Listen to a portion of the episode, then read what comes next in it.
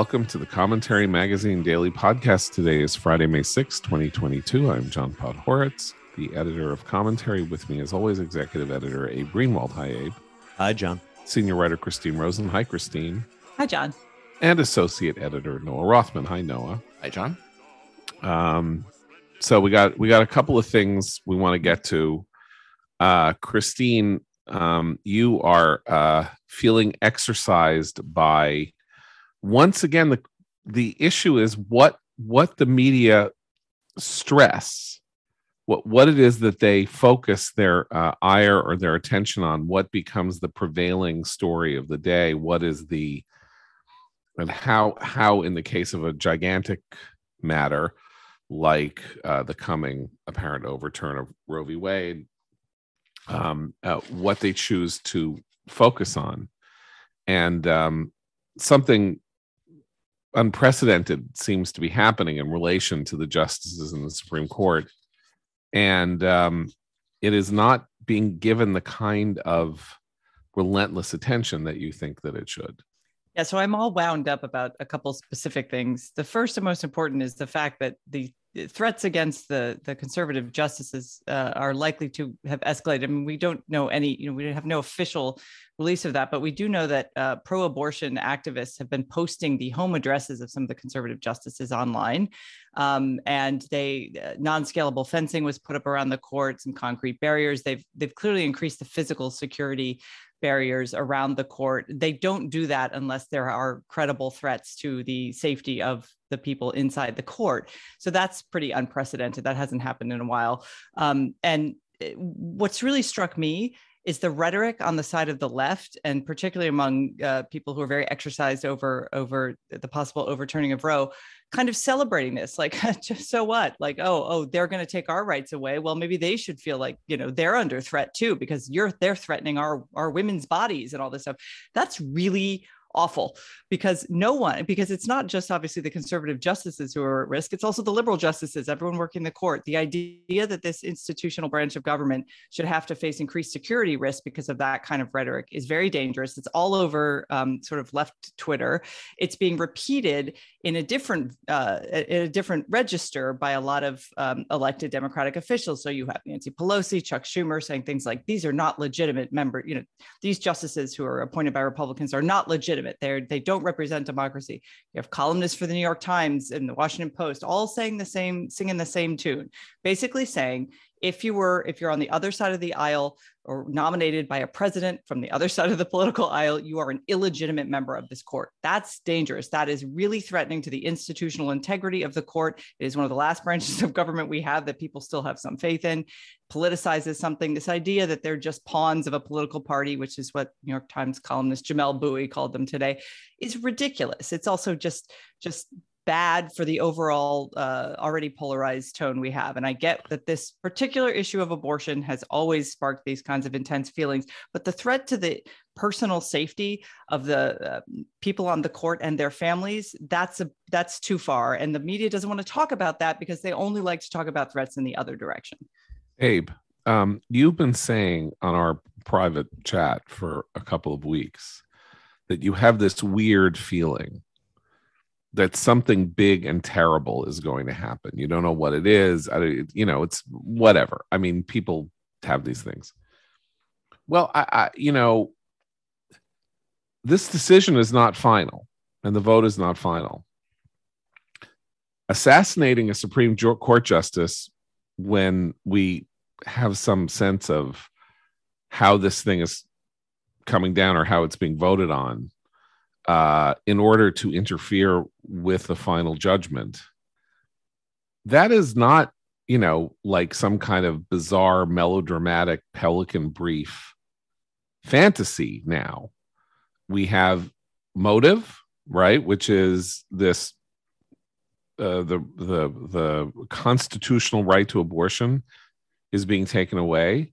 We have opportunity because we have addresses being provided uh, on social media to 330 million people, any one of whom, you know, people were motivated to go shoot up the Comet, you know, to go to Comet Pizza and shoot it up because of QAnon rumors.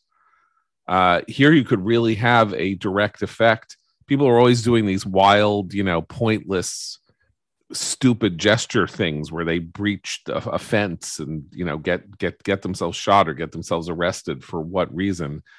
This is a real thing where you can have a real potentially devastating effect on an actual thing. It's one of the reasons why the leak is not just, you know, institutionally problematic in terms of the good working order of the court it's dangerous. I mean, Christine, in a piece you have that we're going to publish next week uh, in the in the magazine, you know, you point out that it's not just in terms of the leak. It's not just you know like politically controversial decisions. Like there are financial, there are you know there are sort of things involving interstate commerce and stocks and a, a, lot of the Supreme Court uh, matters that they take up involve things you've never heard about that affect commercial interests and leaking like this could then lead to insider trading or you know um, how people handle these things so abe my, my point this, is that this is not just now theoretical. Like there is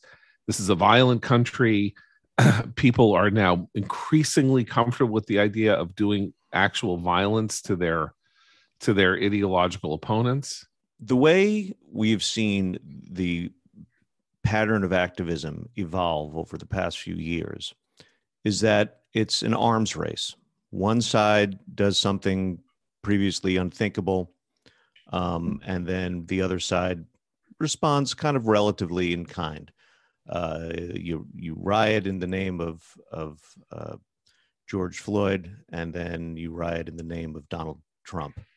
Um, and the the all this talk about the illegitimacy of the court now is it perfectly echoes the excuses made uh, by those on January 6th um, who who talked about the illegitimacy of our electoral system um, because it failed to return Trump to the White House.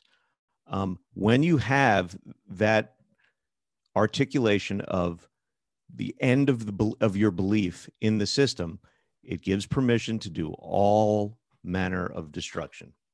Noah, do you think I'm being hysterical? I mean, because I, I, I do want to float the possibility that I'm just being melodramatic here, but you know, they have till the end of June, unless they decide to release whatever they release early. They have to the end of June to change their votes, to do this, to do that, to do the other thing. That's that's seven weeks of time in which we can now presume that they will be safe, right? We can presume they'll be safe. They're now going to be under guard. You know, it's like okay. Uh, but let, let, me just add one okay. detail. There's a probe, and then I'll, I'll let Noah talk because I'm again, like I said, I'm really wound up about this. This will apologies to our listeners, but there's a pro-abortion group called Ruth Sent Us.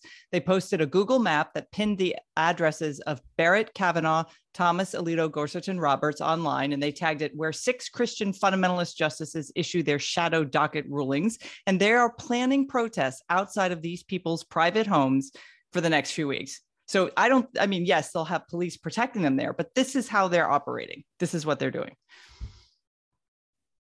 So, Noah, hysterical? Like, is this a reasonable thing to worry about in this very specific case? Or should we be more concerned about just the general distemper?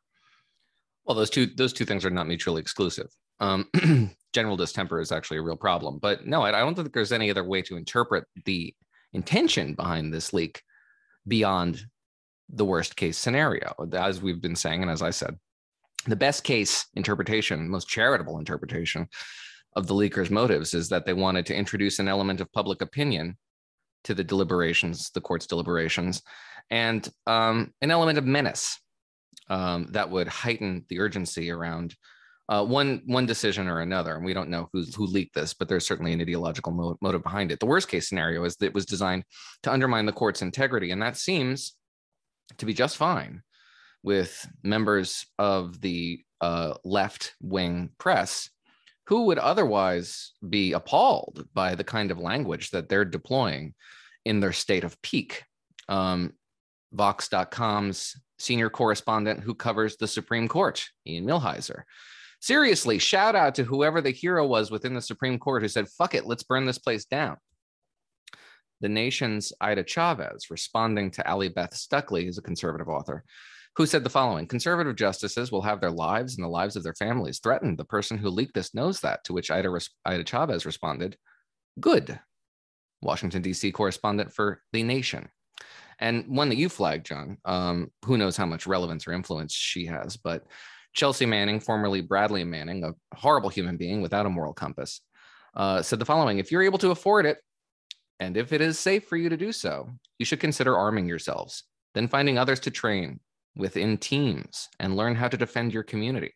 We may need these skills in the very near future. A lot of these people are just cosplaying, um, posturing for the benefit of a really depraved audience on Twitter. And there's the dynamic on Twitter that rewards hyperbole and extremism and uh, punishes uh, nuance and um, and moderation. So there's an element of that to this, but it only takes one nut, and we've seen a lot of nuts act out violently uh, in the last uh, couple of years, and we've also seen um, crowd dynamics uh, form around uh, mobs and the reptilian lizard brain that comes out in those events that turn transform normal rational people into bloodthirsty animals. And yeah, I hate, I hate, I hate to say this, but uh, it's not a nutty action.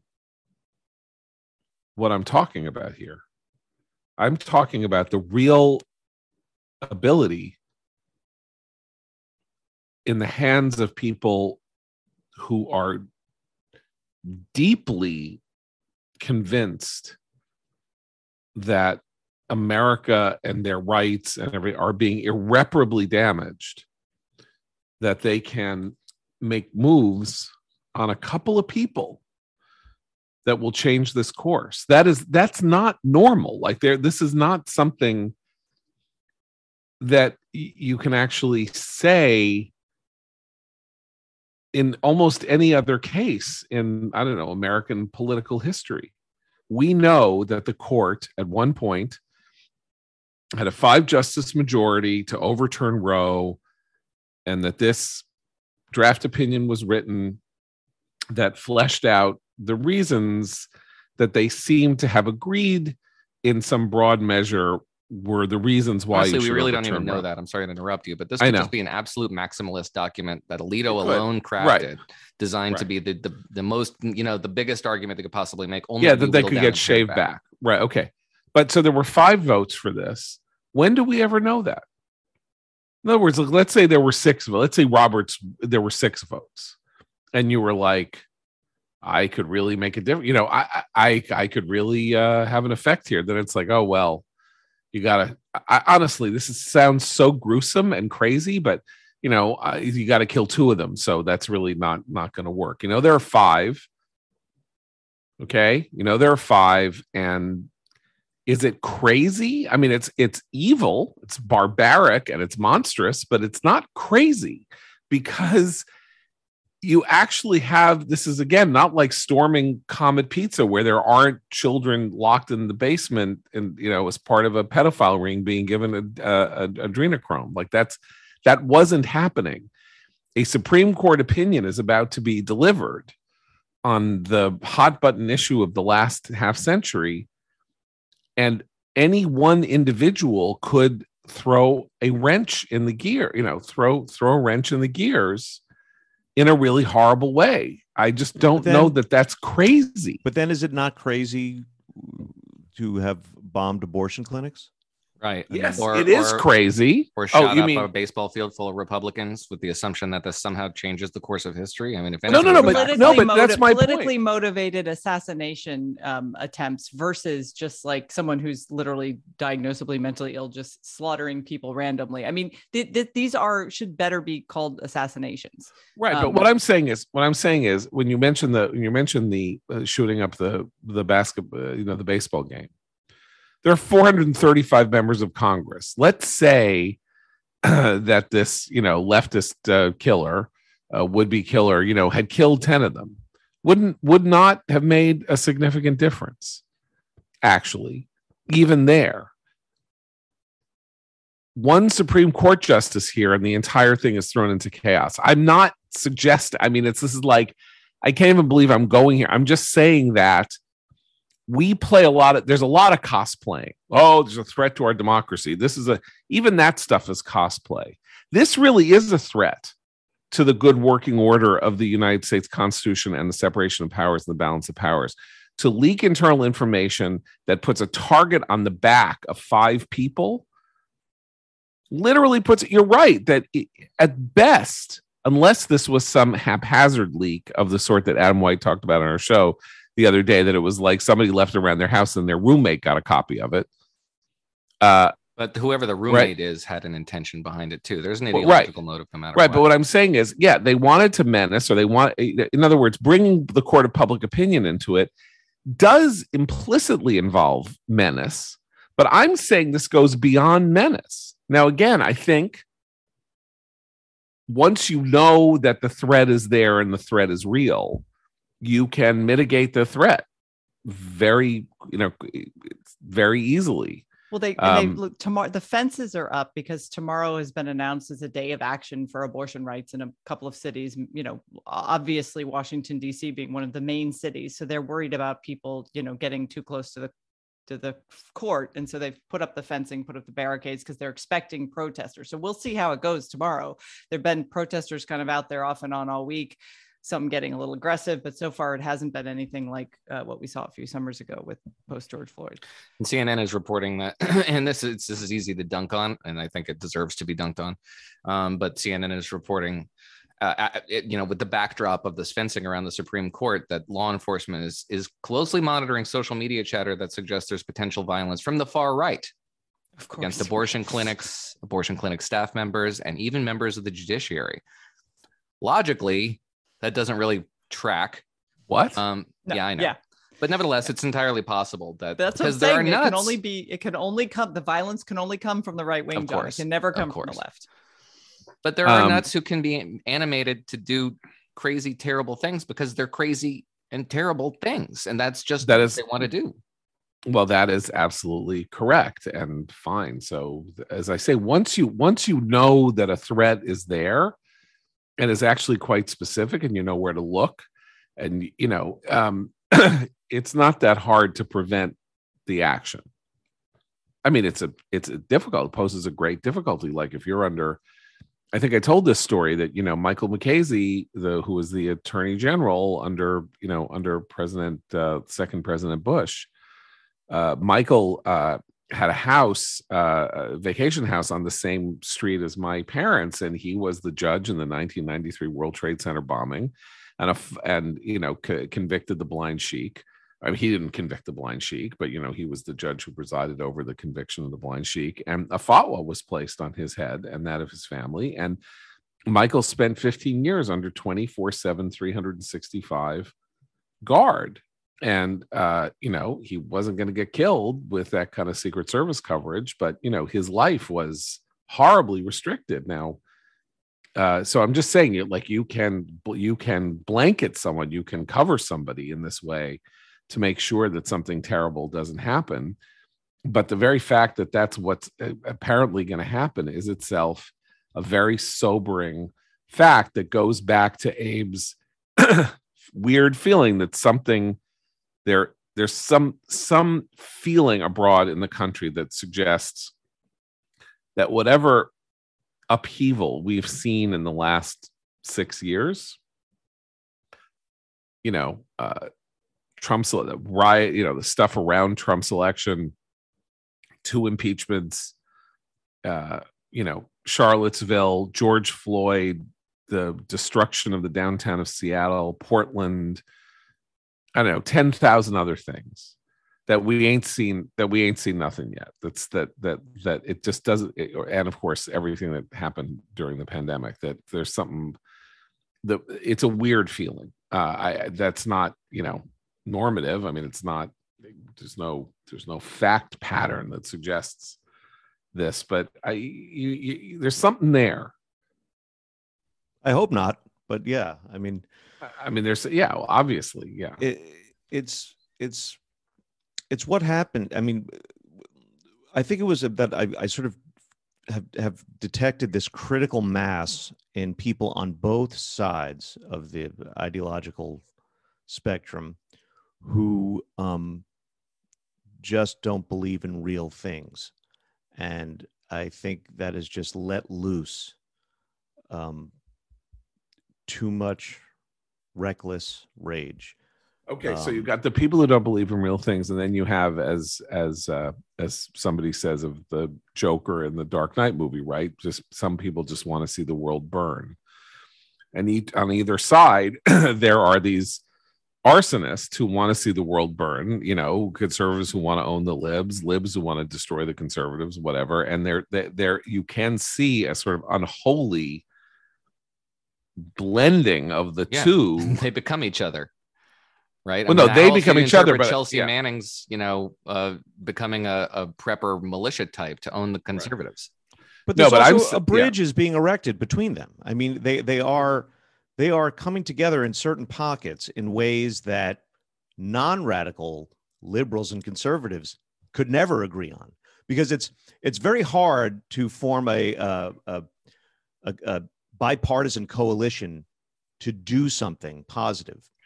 Much easier to reach out to someone with whom you have almost nothing in common for the thrill of destroying something you both hate. And and and they have that advantage. Right. Now, I, I pointed out the other day that um, that the Casey decision that did not overturn Roe uh, uh, led to a crisis of conscience or a or a sense of extreme alienation among certain intellectual pro-lifers that led to this notorious symposium published in First Things in 1996 that questioned the legitimacy of the American regime because it was now a regime that sanctioned, in their view, sanctioned murder uh, the murder of the unborn. And here's here's and we now see this kind of logic in reverse, right? That we have this illegitimate regime that is now sanctioning the removal of of rights of fundamental rights um, from women, immiserating them and pre, you know, um, uh, uh, imprisoning them, uh, you know, uh, in, not giving them control over their own bodies and all of that. And they're also talking you know delegitimization right? But here's the the difference was when first things did this um there was a gigantic backlash among other conservatives neoconservatives in part but others gertrude himmelfarb who left the first things board over this symposium who said you can't talk about America this way. It's not illegitimate. This is not. This is the country. This this is this country is not illegitimate. And just and yes, I mean you can feel however you want to feel about some an injustice that is happening, but you cannot you know you cannot in all conscience withdraw your support for the legitimacy of the American regime. First of all, what replaces it in your view that is legitimate? And second of all you know that is that that way lies nihilism. Yeah i mean bad things happen everywhere and you know man has fallen and you can't you can't expect that things are going to go your way. Um i'm not seeing very much of that attitude expressed toward the delegitimizers on the left where are the moderate liberals who are saying, don't talk this way. How dare you talk this way about this country? How dare you say that just because a Supreme Court decision doesn't go the way that you want it to, that you're withdrawing your support for the legitimacy of the American, you know, of, of the American political experiment. Now, maybe it's early, it's a couple of days. I don't know, but I, I but I, I'm pretty sure that um, you know, had there been Twitter in 1996, there would have been the the the blowback against the first things attitude would have been instantaneous. And i'm not seeing any blowback. What's more uh, peter Doocy asked jen psaki at the white house yesterday does the president think it's okay for people to be publishing supreme court justices addresses so that people can go to their houses. Is that good? And her answer was there's a lot of passion on this. Really? A lot of how, how is it not a gimme to say the president is very concerned about this and wants everybody to chill out? Like how well what wouldn't that be the normal like wouldn't that be the thing that you would expect a moderate Unless to say you didn't And- want people to chill out.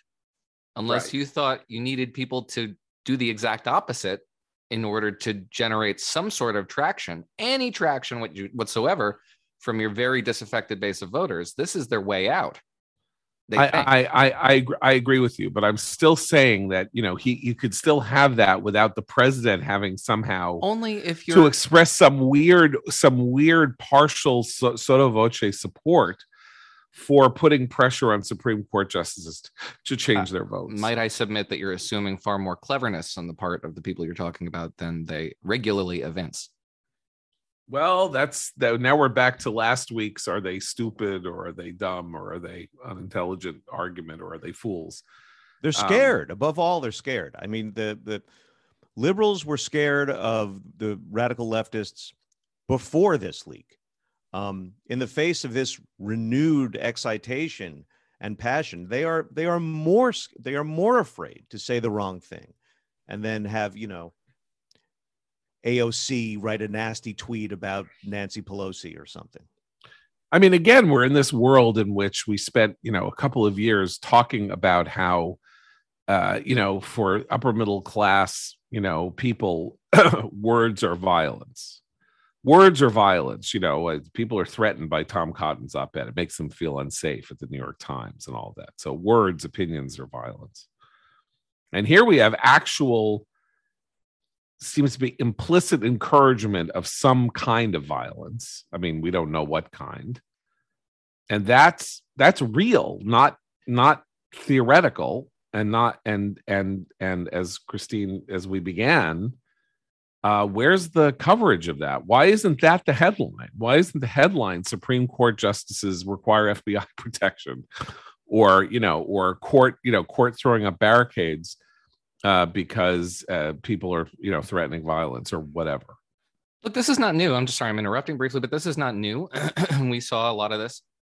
I wrote about a whole chapter on this in my first book, uh, on the you know the emerging philosophy that confuses speech with violence and violence with speech, and maybe one of the earliest uh, expressions of this from particularly from the left, only from the left, in fact, in, in the United States, was uh, after the um, assassination of cartoonists at Charlie Hebdo. They they were they were murdered and that was bad. But you could kind of understand why their killers were aggravated and how they kind of they were asking for it in a certain way and that's why we need you know more responsible speech and, and protections for speech particularly hate speech and this is the so you saw this from people like i'm not you're not talking about just commentators but you saw it from them too but like uh, john kerry who was the secretary of the state at, state at the time just sort of equivocating about this because these were fighting words and it's sort of there's a certain amount of condescension that you have to have for your subjects when you say, well, of course they were all head up because you antagonized them, so they had to murder you. Um, but that's what they think of their base voters, that they're just kind of children to be led and very easily agitated. And in fact, what they are is, you know, citizens in a self-governing, uh, you know, in a self-governing system. And uh, if you want to understand our self-governing system better and how uh, American prosperity depends on the genius of the system, as well as a connection to the most profound eternal questions, you should go get David Bahnsen's book. There's no free lunch, 250 economic truths daily primer uh, on uh, economic ideas and economic theories, ballasted by great quotes and pithy descriptions of most of the prevailing economic theories that that we know about. But it, this is a, a, larger subject than that, and very much connects to what we're talking about here because uh, this is America is an expre- is, is an experiment in ordered liberty. Uh, and uh, that is what has led to our, our the flourishing, the human flourishing in the United States, and uh, the uh, free markets uh, that we enjoy. Uh, we enjoy in part because of ideas that uh, arise from great thinkers and from an understanding of the role of religion in our lives. So that is David Bahnsen's B A H N S E N, his book there's no free lunch, 250 economic truths. Please get it at Barnes and Noble, Amazon, or wherever you get your books. Um, so uh yesterday, I think it was yesterday, we talked about this a leak in the New York Times about how American intelligence was supplying Ukrainians with information that was helping them assassinate Russian generals. And we had some conversation about how this was bad, shouldn't be happening.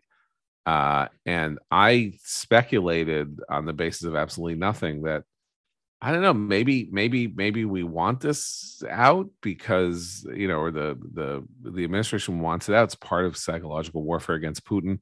Well, I think we can probably discard that theory unless they're really playing games, because a second leak came out uh, yesterday that we basically helped them uh, target and blow up the Russian uh, ship uh, in the in the Sea of Azov, Azov, excuse me, and um, uh, that's two leaks in two days. And Pentagon spokesman John Kirby denounced the leaks this morning, I believe, and so uh, I think we can probably be pretty sure that they are not authorized, and that in fact somebody is doing us some damage here and doing our and i'm just trying to figure out why I have no idea why, but it's incredibly reckless and extremely dangerous. And I don't know the justification for publishing this stuff. Um, public interest, I guess, but should be trumped by national security concerns, which are supremely urgent. Um, one of the reasons why we've been ramping up our support for Ukraine in, in heavy weapons and information sharing, all the stuff they were asking for in early March that we couldn't give them because we were hemming and hawing over it and exploring legal theories around it to make sure we wouldn't become a co-belligerent. Um, but one of the reasons we're doing that, I, I posit in a, in a commentary piece recently, is that they just lack the capability. Moscow lacks the capability to operate fixed wing aircraft over Western Ukraine and interdict these shipments violently. Um, so we have kind of a free hand and we've been playing it. Uh, but when we demonstrate that we, we are using our assets to materially degrade Russian capacity uh, semi directly uh, by providing intelligence with our own assets that are over over the water, for example, and they can't reach us. They're not without options. They're not without cards to play. They're just extremely escalatory. I'm not talking about the use of an unconventional weapon, which is where everybody's mind goes, but cyber attacks, for example. That's your that's your first and last resort in a situation like this. The United States is demonstrably a co-belligerent in this conflict.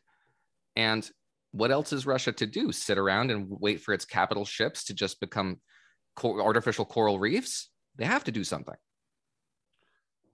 Yeah. Um, so there was a point at which obviously the Pentagon was at odds with uh, the State Department and the National Security Council in the early going about how much involvement we should have. Pentagon was skeptical, tried, you know, prevented the prevented the uh, plane transfer, and you know, there's the, the whole scene and about uh, uh, Poland uh, transshipping things through us, and we weren't going to allow that to happen because we didn't need to be more involved.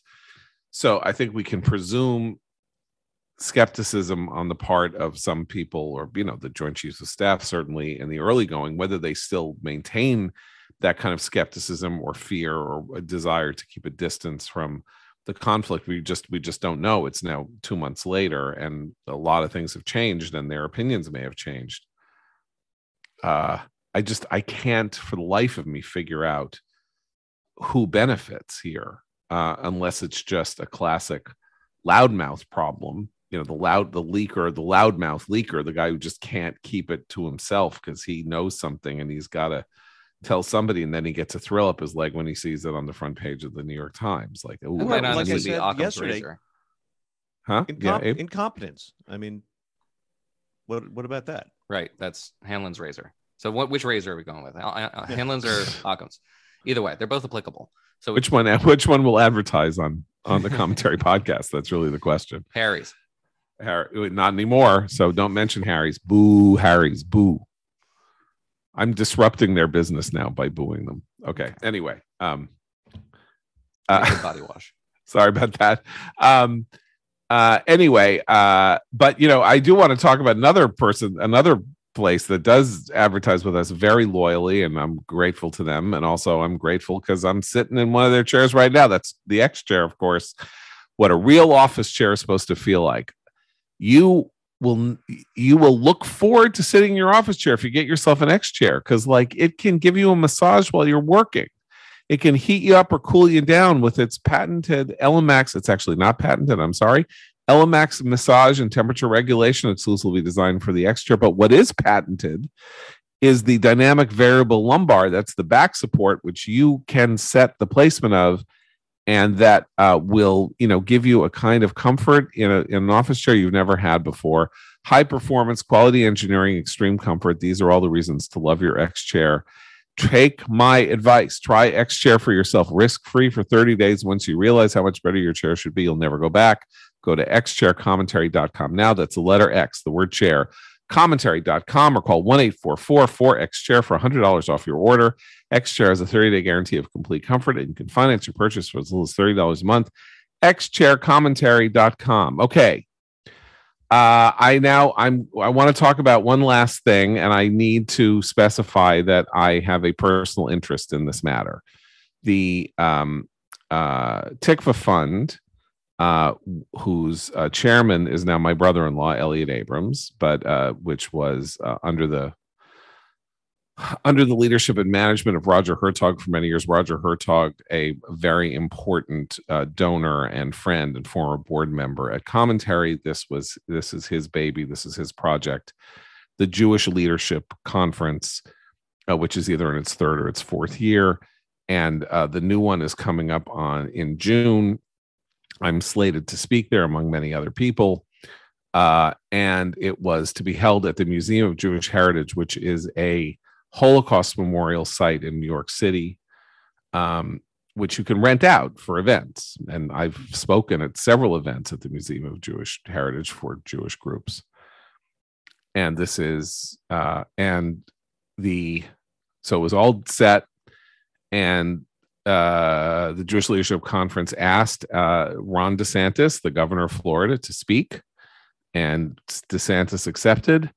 At which point, the management, or the leadership, or the museum leadership at the Museum of Jewish Heritage, told the Jewish Leadership Fund that they the event could not take place at the Museum of Jewish Heritage if Ron DeSantis were present. What? How is this possible? Uh, Andrew Cuomo spoke there many times. Uh, Alexandria Ocasio Cortez spoke there in 2018.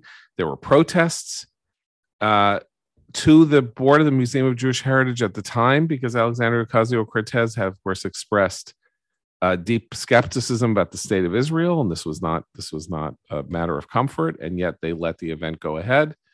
Um, but the Tikva Fund has was basically told that there was no room at the Museum of Jewish Heritage for the Museum of Jewish Heritage to rent out space to a third party to host a conference at which Ron DeSantis would speak. It had not invited Ron DeSantis himself, it was a rental of the facility to a third party, and yet they would not allow it to go forward. The conference is going forward. It will be uh, at Chelsea Piers in New York City.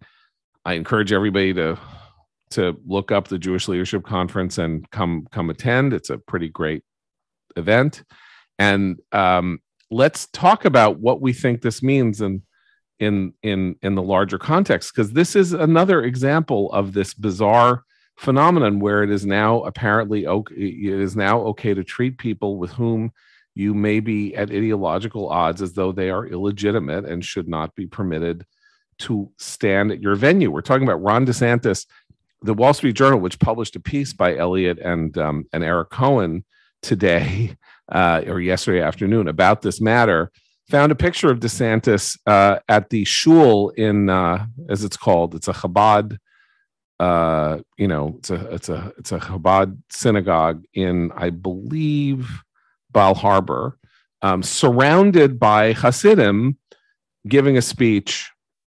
So he's fine with them but apparently not fine with the staff or the management of the Museum of Jewish Heritage, whose board, by the way, includes Republicans, my dear friend George Klein, um, uh, my uh, donors to commentary, George Klein, Peter Kalikow, uh, some others, uh, Ingeborg Rennert, uh, and yet here we are uh, with this having having happened. So it's i have a couple of uh, i have a couple of personal interests in this. One i'm also i have i've been fortunate enough to teach some classes for tikva uh, which is great. I'm doing another one this summer for them um, it's a wonderful organization. Uh, one of the things that sparked the interest in having desantis come speak in the first place was this excellent essay that tamara berens published in mosaic magazine which explored how jews have embraced florida and florida has returned the affection in kind. It's a wonderful exploration. She's She's actually born in, in the UK and she would spend time in Florida with her parents as a child. And she was just sort of, she, she approached this question of, of the Jewish community in Florida from an outsider's perspective, but because she's Jewish, also this, this sort of interesting understanding of, of um, acceptance and tolerance. And just, it's a wonderful essay. And I encourage everyone to read it at Mosaic Magazine but what she found is that look desantis actually embraced this idea of like yeah this is a place where religious freedom should flourish. This is a place where we have a lot of different communities and as governor i have to represent the interests of all of, all of my voters.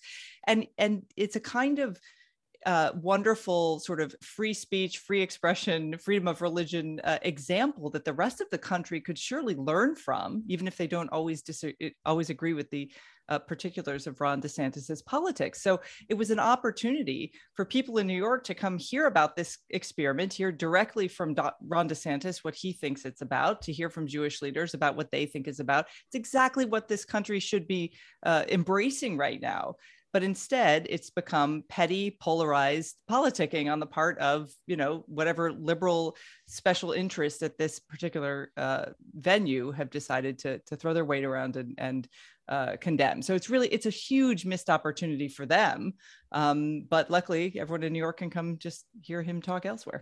That's exactly right. It's not just another example of the coarsening of our political culture and maximum political conflict among people who are steeped in this sort of thing but it's yet another example of an institution sacrificing its role, expanding beyond its remit, because the person in charge of it doesn't believe that the grand historic mission with which he's charged, Holocaust remembrance, is important enough in this moment.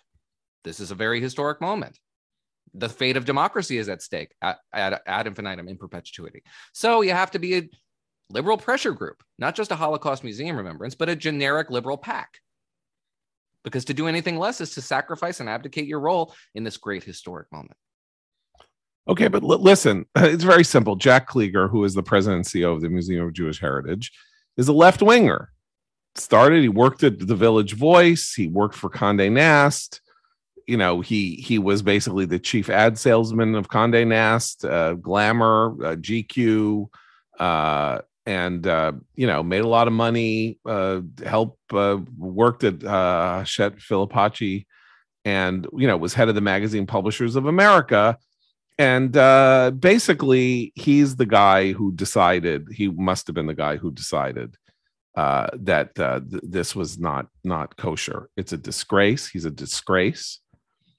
Uh, it is shocking and disgusting. Ron desantis has been nothing but a friend to the jewish people and he's not a Democrat, and people don't like his stances on gay marriage. And uh, whoever, however, whatever calculus was made that said he is not welcome to cross, you know, to be to be within our premises at an event that we're not even sponsoring.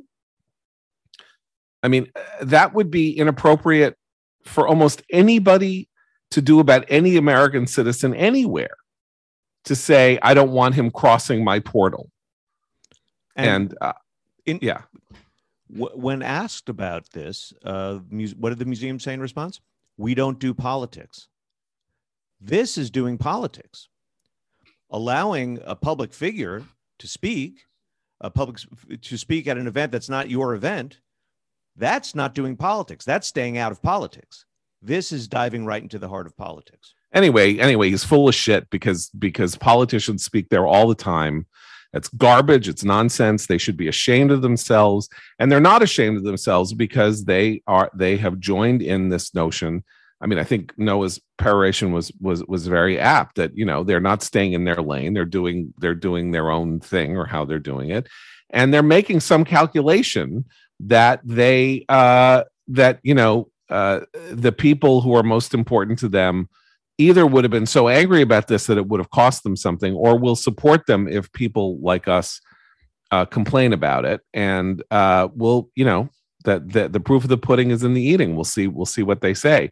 If they want to start promulgating a policy that says that no politician is allowed to speak at the Museum of Jewish Heritage, they are free. They can go right ahead. This could be this could be case one. The second that a Democrat opens his mouth on a stage there, there is going to be, you know, I mean, there's not going to be hell to pay because all there is is going to be like the the wagging finger of hypocrisy is going to be thrust thrust in their faces. But I would not be so sure if I were the Museum of Jewish Heritage that some of the people who are important to them will not be deeply offended by this. Well, I mean, I mentioned George Klein, uh, Ingeborg Rennert, uh, you know, Peter Kalikow, a bunch of other people um, who I'm sure are very who who are likely very admiring of DeSantis and do not want the you know politics that they support to be treated as though as though those ideas are pariah ideas. Well, and, and, and in a broader political sense, anathematizing Ron DeSantis in this way right now is exactly the mistake that people have been making at the at the state level in Florida, and the media has been making with DeSantis since they needed a new Trump 2.0 villain to fuel their cable news ratings. It backfires on them because when people actually listen to DeSantis speak, he doesn't seem to fit the villain stereotype that they that they're promulgating. So this idea that he's just so far beyond the pale that he can't a, a, sitting governor of one of the largest states in the country cannot he's so far beyond the pale that that this institution cannot possibly host him in good conscience is ridiculous. Yeah, he and got four he got that. four point yeah he got 4.1 million votes in 2018 how many votes has jack kliger gotten? You know except for you know sucking up to balenciaga or whoever or whatever well, fashion again, this idea that you fashion advertisers that he licked the insides of the feet of to get their checks well, the idea that you have to love every single stance a politician takes in order to, you know, allow that politician to open his or her mouth in a public forum or on a stage is ridiculous. I mean, there are plenty of politicians who people vote for and hold their nose for some of the things, some of the issues that they they would rather this politician take a different position on. That's how politics works. You know, we have these binary choices, particularly in presidential elections, and that's the way it goes. So the the, the polarization actually makes it very strange times for people who want to say, you know, uh, he seems like like an okay guy. I don't really like all the culture warring stuff he's done, but on Israel, he's good. Let's go hear what he has to say. No, they can't do that anymore. It has to be you're with him or you're against him. He's my enemy or he's my ally. Yeah, I, I think Florida is now the third largest state in the union. I, I mean, correct. Yeah. Okay. Well, you know, great. So uh, I, I hope they pay. I hope they pay for it. I hope I hope they're I hope uh, I hope donors uh, uh, who are listening to to my voice know that they should give money to somebody else, like commentary. 501c3. We can use all the help that we can get. Uh, anyway, look up the Jewish Leadership Conference. Um, c- come attend, say hello, tell tell them, tell me that. Uh, come up to me and tell me that uh, you came because you heard, you heard, uh, you heard the the the pitch here, and uh, and I will give you a secret handshake. Uh, and I hope everybody has a wonderful weekend. I hope my colleagues here have a wonderful weekend, and I hope that the New York Mets continue to dominate the baseball, which is itself another unprecedented. Okay. Also, happy Mother's Day to all the mothers listening. You're not supposed to say happy. You're not supposed to give yourself a happy no, Mother's I'm not saying Day. it for myself. My kids will take care of me. I'm talking to all the all of our mothers who listen. Thank you. We have yes, a lot of happy. We have a lot of listeners who are a moms. very a very happy Mother's Day. Yes. Good luck, dads. That's right. Just just don't don't do anything stupid. That's all I can say. Just don't do anything stupid. For Abe Christine, no, I'm John Podhoretz. Keep the candle burning.